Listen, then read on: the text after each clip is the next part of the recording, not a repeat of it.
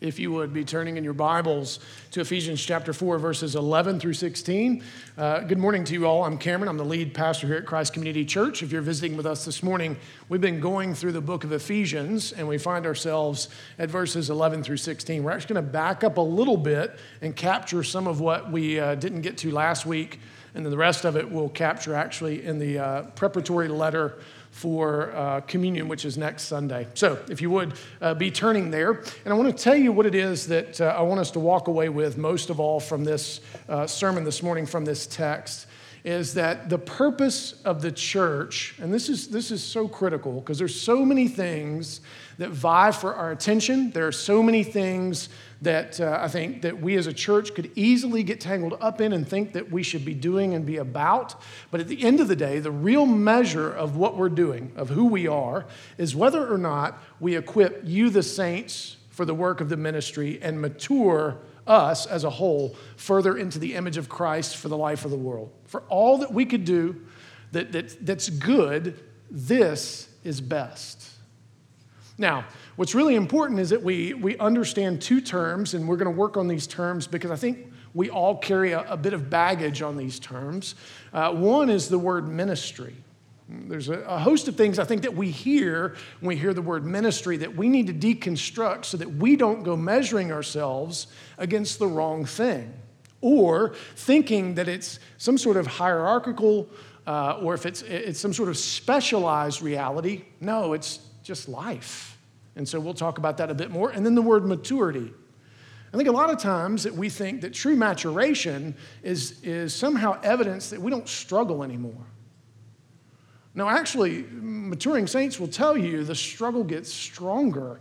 It becomes more real because as we are uh, seeing ourselves in light of who Christ is and all that He's done, we can't help but be in awe and humbled by His great greatness in his love for us. So the more that we go and the more that we see how strongly we needed a Savior, which is true maturation, a, recognition of our great need, uh, then that actually means sometimes we're going to struggle harder.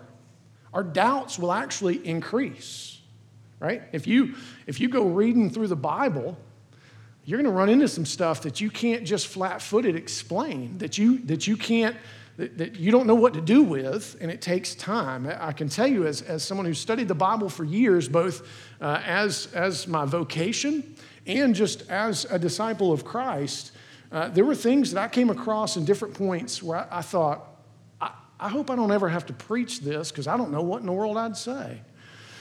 But the Lord, in great grace, in some of those instances, not in all thus far, but in some of them, has brought an understanding of His character, of His purpose, and His point in such a way that I would have no problem preaching some of those things today. Uh, I, I, think. I, don't know, that sounds kind of arrogant, but, but just because it's God's word, right? We're not going to back away from it because of that. And so, uh, so I think it's important that we recognize maturity is not at all about perfection. And it's very important that we remember our theology. When will, and Josh has already alluded to this, when is it that you will look most like Christ and be glorified? When Christ returns. Can you accomplish it prior to then? Is there, is there several paths by which you can achieve some sort of perfection in the Christian life? No, there's one way, and Jesus is the way, the truth, and the life, and that also includes glorification. And so, for us to try to think that we're going to be perfected in this life is a fool's errand. And in fact, you're ensuring that you won't at all even try. Here's what I've discovered about us, myself included. When we can't do something perfect, we tend not to do it at all. Right? It's, it's a fascinating thing. We see it with giving. We see it with lots of different things. Like if I can't, if I can't do what I said I would do, then I'm not doing anything at all. If I can't serve to the level that I think I'm capable, if I can't, and, yet, and so we limit ourselves because we have this idea that perfection is the goal. No, you've, here, here's the great news. So, so take heart. You've been perfected. As you, as you are in Christ before the very throne of God, you have been pronounced perfect and sealed until his coming. That's just Colossians 3. So you don't have to wrestle with getting God to love you. You don't have to wrestle with getting God to like you. You don't have to wrestle with getting God to know who and whose you are. You are to wrestle with the truth of all that so that when you get to the new heavens, new earth, you'll have something to shout about. And so, remember the good news that as we talk about these things, maturity and ministry, do not let Satan whisper low into your ear something other than what it is the gospel is pronouncing over you. And so, it's important that we not forget all those indicatives that, that Paul stacked up in, in, in Ephesians 1 through 3. Don't forget the beautiful truth that you have both grace and peace in Christ as a finished product. And that continues to fuel us as we go on in and for the life of the world. We're not in Christ for ourselves, we are in Christ for the life of the world, so that we would be in the world but not of the world. Let me give you just a quick, to help us with that maturity, since that's such an overarching part of this passage. Listen to what Eugene Peterson says about this. He says, Christian maturity, and this is, you need to hear this. So give me your attention, at least for this part. Christian maturity is not a matter of doing more for God. Did you hear that? Now, the question of whether or not you heard it, we'll see in the next month or so. Right? Uh, to say that we've heard it's one thing, but to live out of it is a whole nother. So it's not that we're doing more for God, it is God doing more in and through us. It's actually the other way around. It's us submitting ourselves, maturity is submitting yourselves more fully to, to God's characteristics and God's call upon our lives, which oftentimes looks nothing like what the triumphalistic Christian life that we tend to long for. He says, immaturity is noisy with anxiety fueled self importance. How many of us, we're just dead in the water right there? But take heart, God doesn't leave you there. Maturity is quietly content to pursue a life of obedient humility. Christian worship, listen, Christian worship is an intentional act of redressing the proportions, the priorities. From me working for God to God working in me, which is the Holy Spirit. So we, we have to redo that. In fact, if His mercy is new every single morning, what does that seem to suggest about your need? you got to hear it fresh, which is why it's so important that we do practice the spiritual disciplines and devotions. And even more, we need to gather with God on a regular basis just to practice for this thing that's going to take an eternity to play out, which is why we gather and worship. And so we need to, as we come into worship, recognize this redressing of proportions and priorities, right? We should be, we, instead of us asking whether or not I am pleased or you are pleased, we should say, Lord, were you pleased with our offering this morning? And good news for all of us is he sees it through the lens of Christ and pronounces, Amen, well done.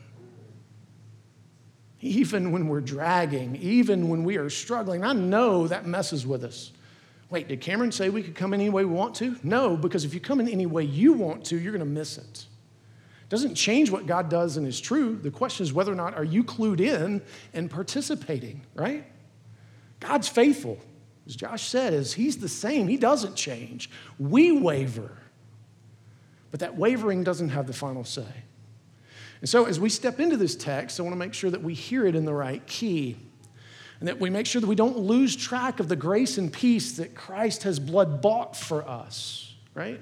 That we would not hear this as you need to go out and do more. If you're going to be equipped for ministry, you, you got to be, there, there's, there's a lot more you need to be doing. Please do not hear that. Remember what we've said. It's not about you doing more, it's about you leveraging and understanding what you have already been given in your spheres of influence through the sovereignty and goodness of God. You're not where you are because He's punishing you. You're where you are because He's got something to say to you that's good. And so, how do we navigate those things for His glory? So, if you would give your attention to the reading of God's Word, let's turn to the text I'm actually going to pick it up in verse 7 so that we have a, a context for, for what he's going to say. Um, Paul says this But grace was given to each one of us according to the measure of Christ's gifts. Now, straight away, what does that say to us? It says that it's not based on you. It's not based on how you came to the table. It's how Christ came to the cross and out of the tomb and ascended to heaven. Amen? And so the grace that you're receiving is not founded on or based on your worthiness. It is given according to the measure of Christ. Well, what's the measure of Christ? Well, he conquered death. He rose, uh, ascended to heaven, where he is seated at the right hand of the Father, which means he reigns, and he provided, as a measure of doing that, the Holy Spirit, which we ought to take more, uh, more time to think about and, and appreciate and access, given that he leads and guides and exalts Christ. So that measure is eternal. That measure of Christ is that he fills all in all. And that should mean something to us. It should never be that the measure of the grace that we have and the gifts that we have are us. Because when we're most honest, we find out that we are so horrifically limited, it is crippling. And so it is according to the measure of Christ that any of this must be thought through. And then it goes on Therefore, it says, and now he's going to quote Psalm 68 18, which was part of our call to worship last week. He says, When he ascended on high, he led a host of captives and he gave gifts to men. That means that in the victory of Christ, we benefit. That in Christ's ascension, it, him going away actually means we gain more. As odd as that seemed to sound, you remember he had this discussion with the disciples. He said, You all are going to do more than I've done.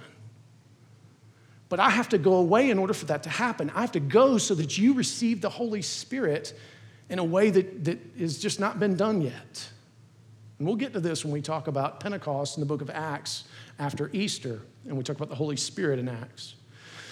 And so it's important that we see that his death, his resurrection, his ascension has actually benefited us significantly, and that we've not been left behind as some sort of cruel joke.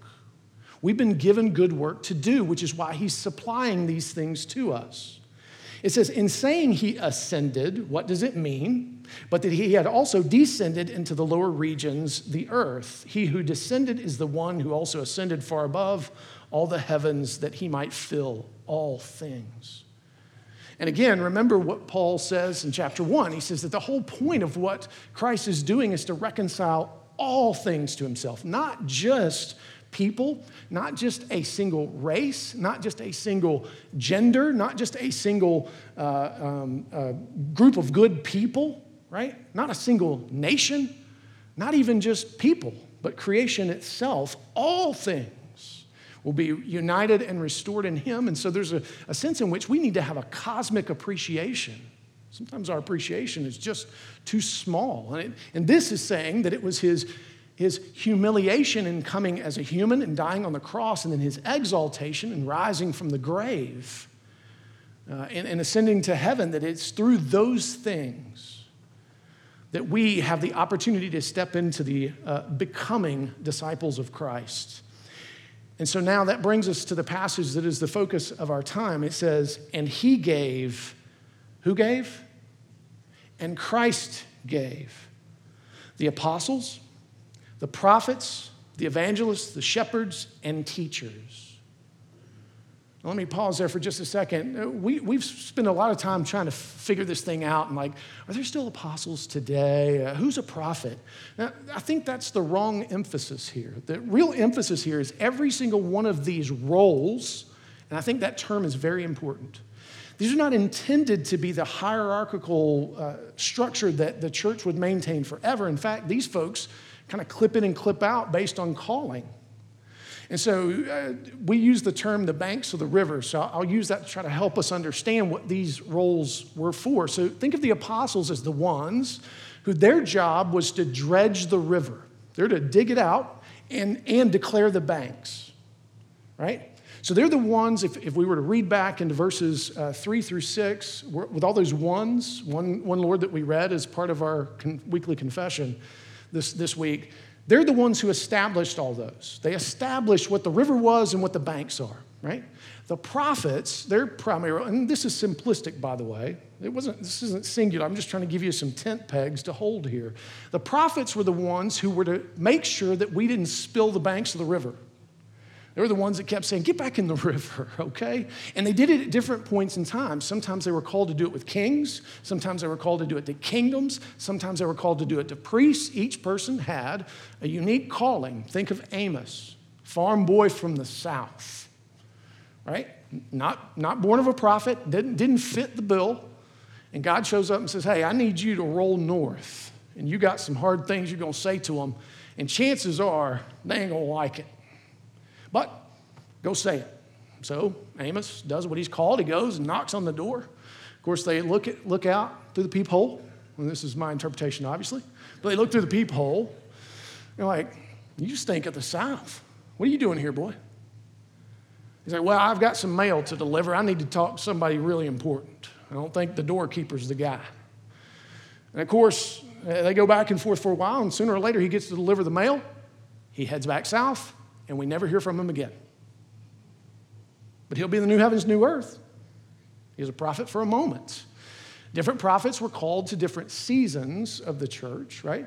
And so the evangelists, think of them as the ones who are to uh, forge the river further into new territory and to call people that are living on the banks to get in the river, the flow of God's mercy and grace.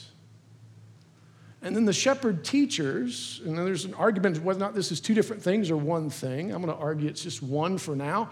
If it's two, that's fine as well, because uh, we need more people in the harvest. And the shepherd teachers think of it, their job is to teach people what the water is and where the banks are, and to help them understand why it's important to stay in the river the river of God's mercy and love and grace. So these are all ministries of the word, and they all have one function. And so it's, it's kind of a foolish thing for us to get tangled up into arguing about whether or not these things are still today. There's no new riverbanks, we have the word of God. So thus, it seems the apostles' work has resolved. One time at Strong Tower, we used to get some pretty interesting people that would come through by virtue of us being a mission church we were having a meeting, and, and somebody stood up and said, Hey, I'm an apostle. I need to be recognized. And Tom Anderson, who was crazy like a fox, said, Well, I'm a super apostle, and I ain't listening to you.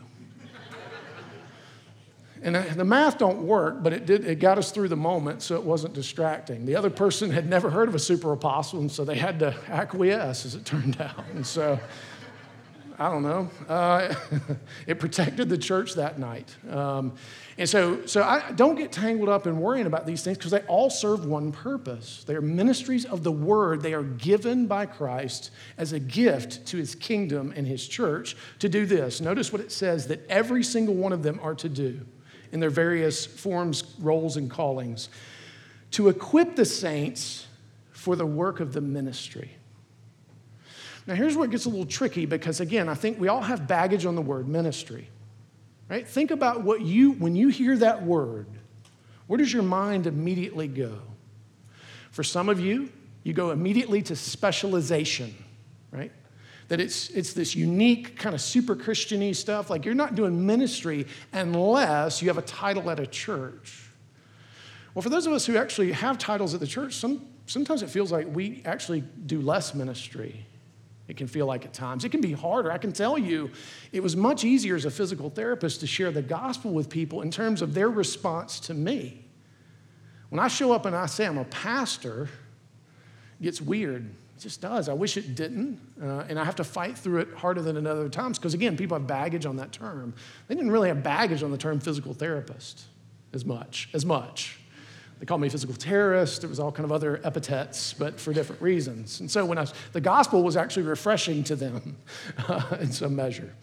And so, so this idea of ministry, this, this thinking that it's a specialty thing, that it's unless you are uh, you are reading a book with someone, unless you are um, calling them to account, unless you are doing certain things that are super religious or kind of uh, uh, spiritual in the in the kind of specific sense, then it's not ministry. I, I want to disentangle you from that. Because the, the, the work of the ministry, and, and what's so interesting is how this passage serves as a bit of what we call a Janus. So it's looking back to chapters one through three and looking forward to what Paul's going to say in the rest of four through six. And what's interesting is if you notice what he's going to unpack in four, the rest of four through six, none of it is specialty ministry stuff.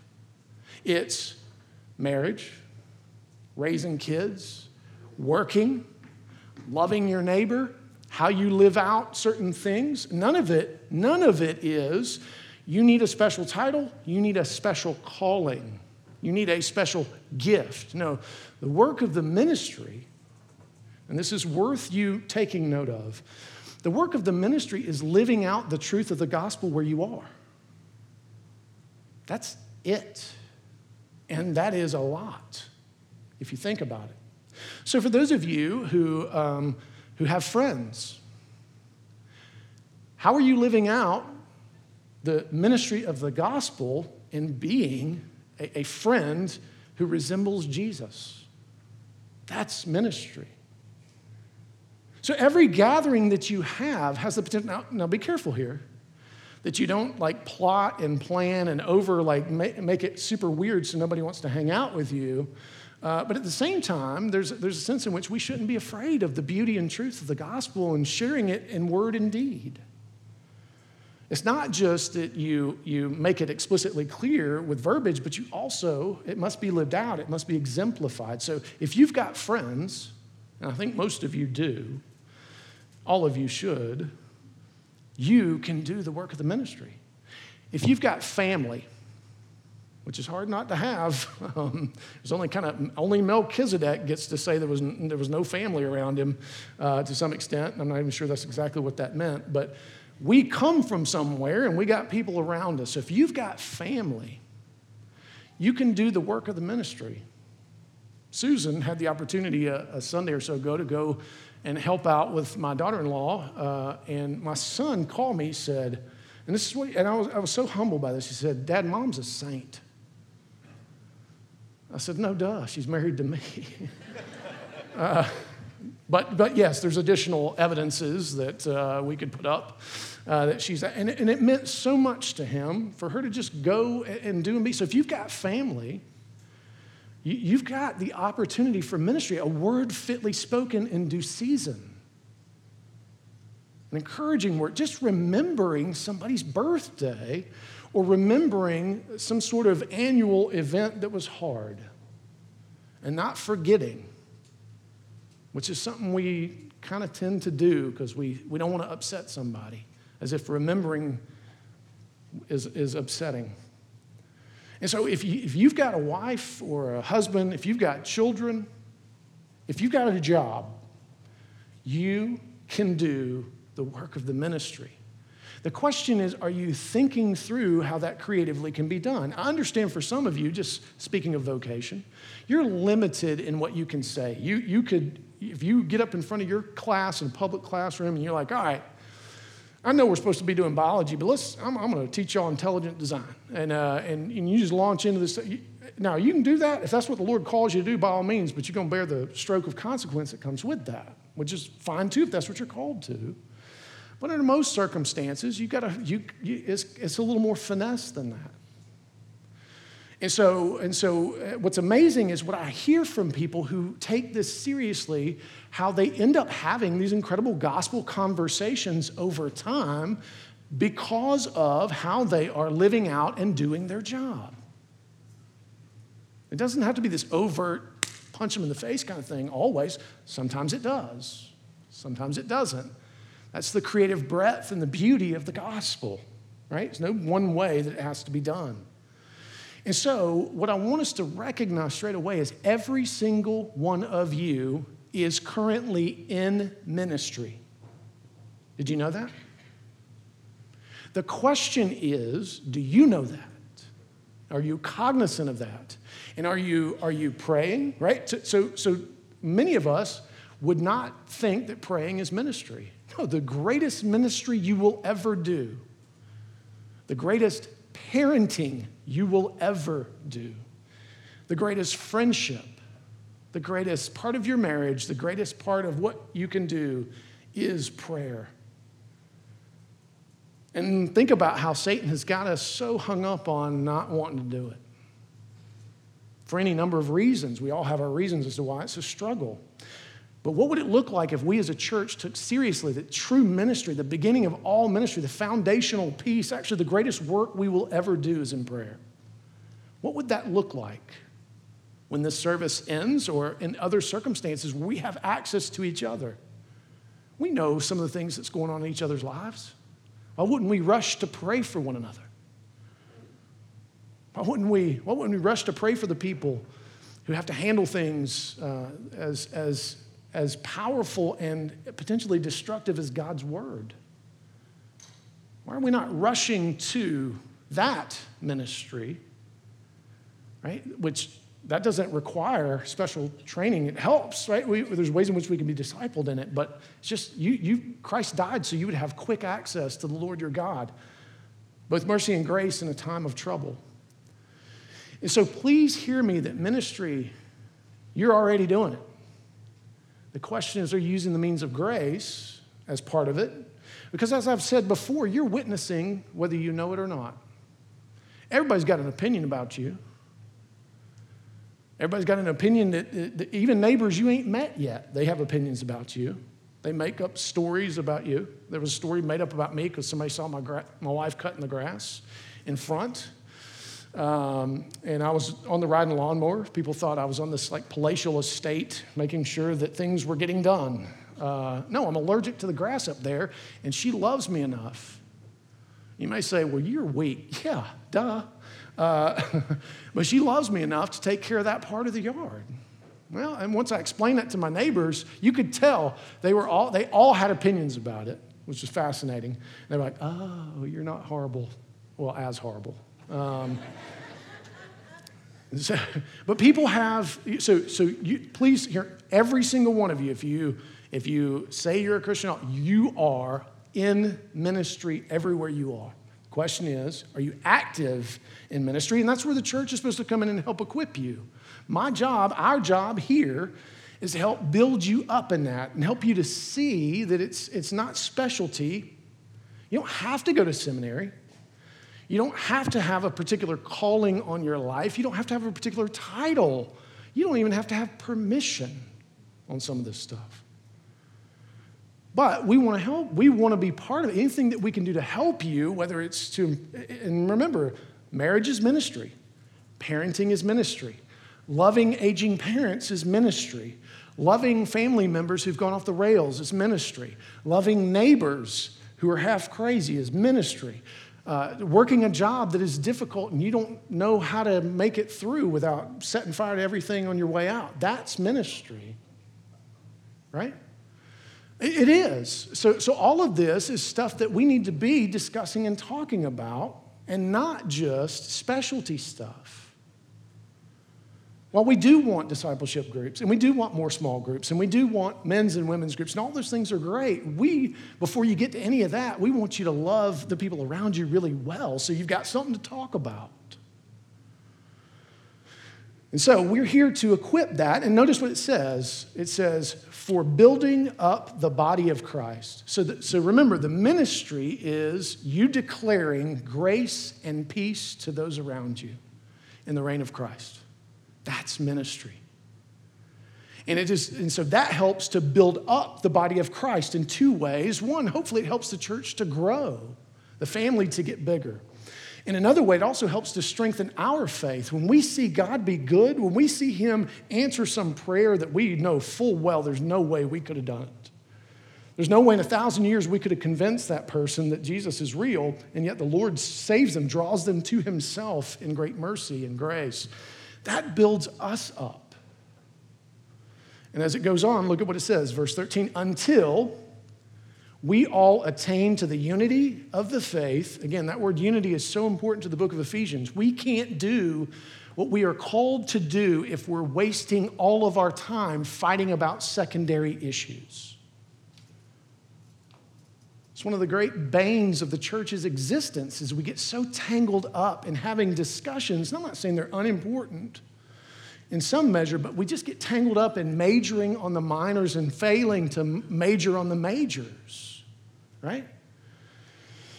And so, so it's important that, that we recognize is that what we're working toward is a unity of the faith and of the knowledge of the Son of God to mature adulthood or manhood in this case. And so, what we're trying to do is to have a unified faith around the person and work of Christ, around the real majors, which he's listed before, like I said in verses three through six or seven. And, and all those ones that we should recognize and should not be divided over, right? Uh, and, and sometimes we do it without an argument. Sometimes a marriage blows apart because one or both spouses fail to see Christ as Lord. Sometimes you, you belie your belief on the majors by how you treat your children, how you speak of them, how you speak to them. Sometimes you, you, you show what you think about one faith with how you speak of the church and its leaders or its worship. There's ways in which we, we do this without really having much of an argument, but the product, the aftermath, is there. And so, what we long for is a unity in the faith, on the things that are major. And notice that it focuses on knowledge of the Son of God. And knowledge is not just head knowledge. It's not that we could go win some Bible trivia thing at Taco Mac, but that we would actually live out that truth that, that that knowledge would translate into behaviors and obediences that are reflective of the Son of God. And notice it goes on to say, to the measure of the stature of the fullness of Christ. How long is that going to take? The entire between the now and the not yet. So, our work of seeking to grow in unity and maturity will not end until He shows up and says, I'll take it from here. I'll take you from here. And so it is not something that we can re- ever get to and rest in between the now and the not yet. It is something that we, the church, will strive in, and hopefully, and this is really important, if we are growing as a family, hopefully we're bringing in some new Christians that ask some really hard questions and mess up some of our categories and challenge some stuff that we've held that may be more tradition than biblical.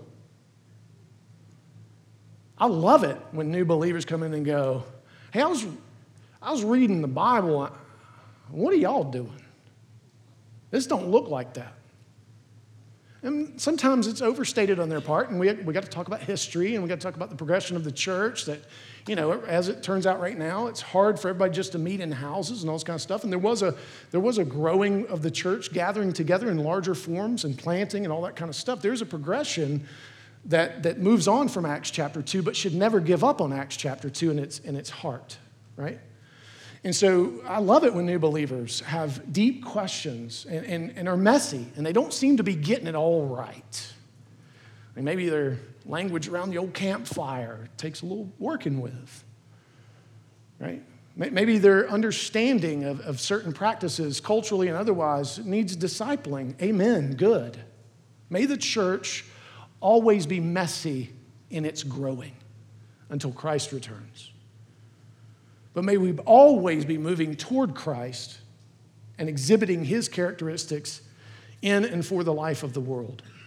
Notice what he says. Now, th- this is a protective for the church. It says, so that we may no longer be children. That means immature in our thinking, tossed to and fro by the waves and carried about by every wind of doctrine.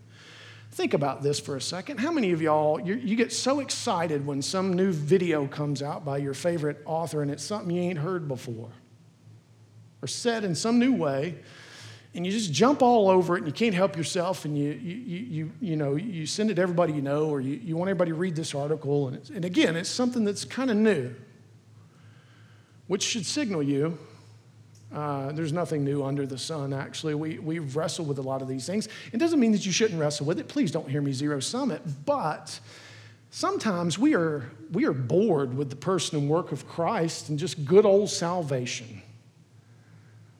We want some, some crazy end time stuff to get us pumped up and be able to read the newspaper in a new way. We want some, some, some alternate view of salvation that gives us control, or we want some hierarchical or de hierarchying of the church that, that, that, again, it's been done at some point in the reign of the church in history. And so we do, we get blown about with it. I have to be careful of this. Let me just tell you. Just so you know, I'm not throwing stones, because I do a lot of reading. I will tell you, there's times, and my wife is a good help here. She can kind of tell when I've been drifting into uh, something that's probably not entirely healthy for me, right? Um, and so I have to guard against this as well. Because there are some things I read that look like it can make all this a lot easier. And I'm, I'm prone to easy too.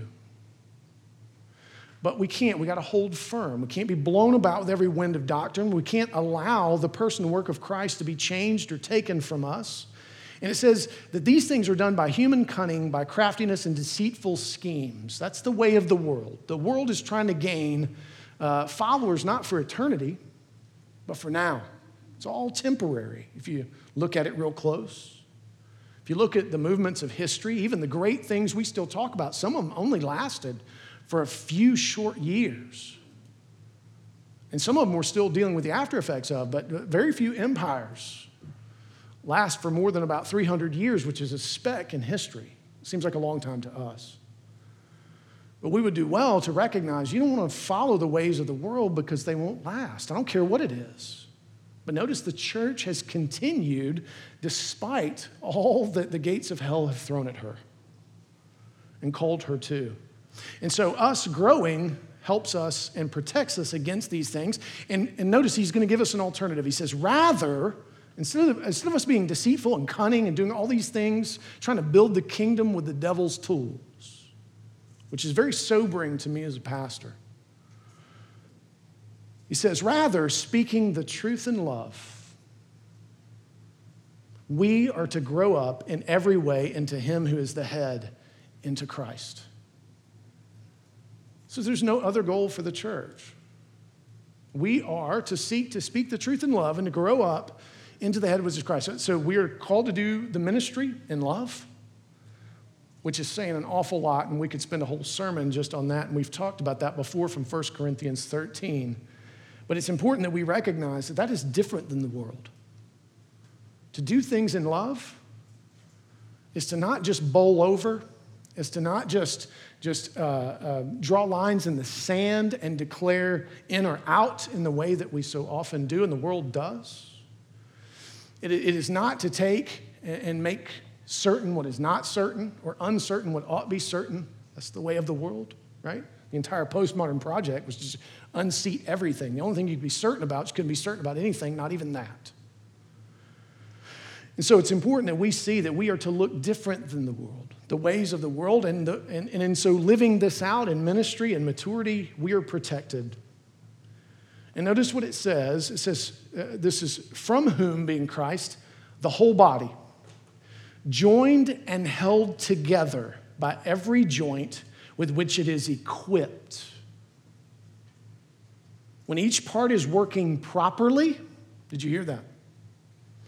So let me back up for just a second. Every single person in this room who claims to be a Christian, you have been given a gift and a role within the context of the church.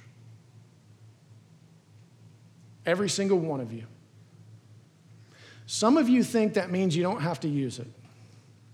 Some of you think that that means you, you use it in some sort of kind of more like, like super abstract way that nobody can see or know. But the truth of the matter is, we need each other. It is important for you to know what your calling and gift is. It is important for you to be thinking through how you're doing ministry in every context that you're in because you are. It's whether or not you're active in so doing. And so, what he says here is, is that the, the church, there's a way in which it works properly. And that is when we are serving in the ways in which He has gifted and called us. And listen, let me say this about our church. I think of our membership, there may only be a couple of folks who aren't serving somewhere. And, and I've said this before you don't have to serve eh, only in the local church. There's a sense in which you ought to be participating in some way in the local church, using your gift in some way, shape, or form, right? If you need help figuring out what that is, we'd love to talk to you about that and help you um, see how it is that you, you can serve. We also recognize you, we serve in our vocations in the world. You serve with your neighbors, so we're not trying to take time away from you for that. But it's important that you recognize that you matter. Too many of us are functioning as if we are individuals gathered instead of a family called together for one purpose, and that is to declare the grace and peace of Christ, to declare the reign and victory of Christ, to declare God's love to his people. And notice what it says, and that, that when this happens, it makes the body grow so that it builds itself up in love. what, what a joyous, what if, what if this church took that seriously? And that, and that what you walked away with from your time here is that you, you were built up in love, and there was a great joy that you, you had from being with this group of people that God has called together uniquely. What would it look like for us to take seriously that every single one of us is called to ministry? You're in it. And how might we grow in our understanding of what it looks like in our various spheres of influence? It'll ebb and flow over the years, too, by the way. What would it look like if we took seriously the gospel for ourselves and for the life of the world? So, listen to what Sinclair Ferguson says of this. He says, The fellowship where the Word of God is expounded and applied, that's just worship, in the power of the Spirit becomes a hospital for the sick. So, right away, we recognize that some of you, it's not what you, it's not that you need to do anything, you need some things done for you. You need to be ministered to, but not to remain sick, but to be built up so that you could be this next thing, which is that the church also serves as a gymnasium to build up spiritual strength and stamina. Here, the ministry of the Word of God does its own healing, cleansing, transforming work on our sinful and broken lives. The result is that through its exposition, the preached and received word strengthens the fellowship of believers and builds it up in unity, in knowledge of Christ, spiritual height, and balanced growth until it comes to spiritual maturity. This is the biblical understanding of the preaching of the Word of God. Its goal is not merely educational. This is something we need to become convinced of. The goal of the Word of God, preached, discipled, prayed, sung, confessed, it is not educational, not purely. It's transformational. Now, you may say, well, I mean, I don't, I don't really, I we did that uh, call to worship for Psalm 107. I didn't really get a whole lot out of that. Well, but if you thought that just you hearing it and sitting here and not having to meditate on it and go back, like Matt encouraged, and use it this Lord's Day Sabbath or at some other point in time, if you don't engage it beyond hearing, then you're right. The likelihood that it's just going to transform you just purely in its hearing is low. It's to be engaged. The Word of God is living, it's a two edged sword piercing even to the marrow. There's times it pierces even when you don't get much out of it. It pierces later on, or it's, or it's cumulative over time. Don't get me wrong. But we need to be active in engaging. And so it goes on to, he goes on to say, it informs the mind in order to touch the conscience, mold the will, cleanse the affections, and sanctify the whole life. So, do you trust? Now, there's a qualification I want to give here. Do you trust the means that Jesus has provided to help you grow in serving others and maturity into his image? Do you trust them, those means? Here's what I didn't say You must carte blanche, never question anything I say. I did not say that. In fact, if you want to love me well, be such people of the book that I can't get away with anything. I'd love it. Be such people of the word that any mistruth spoken in song or confession or anything, you guys would be on it, but in love and helping the church to grow in maturity and not chasing after every wind of doctrine. But do we trust those means in the right way? I have struggled at times to see preaching as terribly effective. A monologue's a tough gig. You don't get to, you don't, there's no callback. I, I much prefer Q&A and back and forth where we can wrestle. But God said that somehow this really matters. And so I'm going to ask your forgiveness for at times handling it as, as if it didn't. There are times I haven't trusted it like I ought, just confessionally. You may say, which times was that? I, I can't remember. It's just at times I'm, I'm like, God, what am I doing? What are we doing? They, they're half asleep. They're, they ain't getting nothing out of this. And I don't blame y'all. It's tough. I know you come in tired. I know you come in weary. I know you, there's all kind of things that eat at the edges of our attention spans. But how might we trust in faith that God, through ordinary means, which I think that's really important, through ordinary means, transforms his people in spirit and truth? And then it's worthy of you to consider this not in a way to try to beat yourself up, but instead to celebrate the goodness of God, to ask yourself, what are some ways in which you have grown in serving others through the means of grace in the last year? Don't approach this question triumphalistically. Don't look for major things, look for small things, ways in which you've grown, subtle things even. And what are some ways in which you have matured further into the image of Christ through the means of grace in the last year? If you're having tr- trouble answering those questions, ask some people near you that love you and give them some time to answer. They may have to think about it a little bit and don't take that as offense. Because sometimes it's hard to see when you're up close, right? So Ephesians 4 11 through 16, of all the things it could teach us, it teaches us this that the purpose of the church is to equip the saints for the work of the ministry, which is just everyday living, proclaiming the triumph of Christ in grace and peace. And it matures us further into the image of Christ to protect us, to guide us, to lead us, and to grant us great joy. Amen? Let's pray. Father, Thank you that you have provided ordinary means for your church to be built up, for your church to be equipped. Thank you that the ministry is not some super abundant thing that we have to uh, achieve. No, it's, it's something we just live into. It's something we recognize that's already going on in and through our lives. The question is, how active are we in participating using the means that you said are the means of grace? Do we trust prayer? Do we trust your word? Do we trust the people that you have called to help us learn about the river and the banks of the river? God, thank you that you have so graciously given us Christ, that He is our head. We have a clear picture of what we're being called to become. We make it muddy, but it is clear that we are to grow into the image of Christ, which is the display of your characteristics in this world. We're to grow in being steadfast in our love, in being steadfast in our faithfulness. We're called to be more long suffering and forgiving and merciful and gracious. We are also called to be just. We're called to be wise.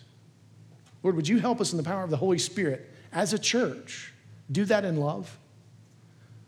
Would you help us to take seriously what it means to be mature in Christ? That it's not it's not near as triumphalistic and, and weird and strange as we have made it to be, or unattainable even.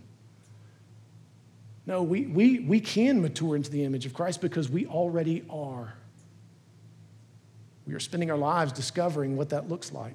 Help us do that in the beauty of sanctification and the power of the Holy Spirit. Help us as the church love one another well. Help us to seek unity in the faith and the knowledge of Christ. Help us to be able to declare there is one Lord, there's one God who is all in all, one Spirit, one salvation, one gospel. Help us do that in such a way that it draws people to you through your church. Help us to grow. Help us to grow in the ways that will glorify you. In Christ's name, amen.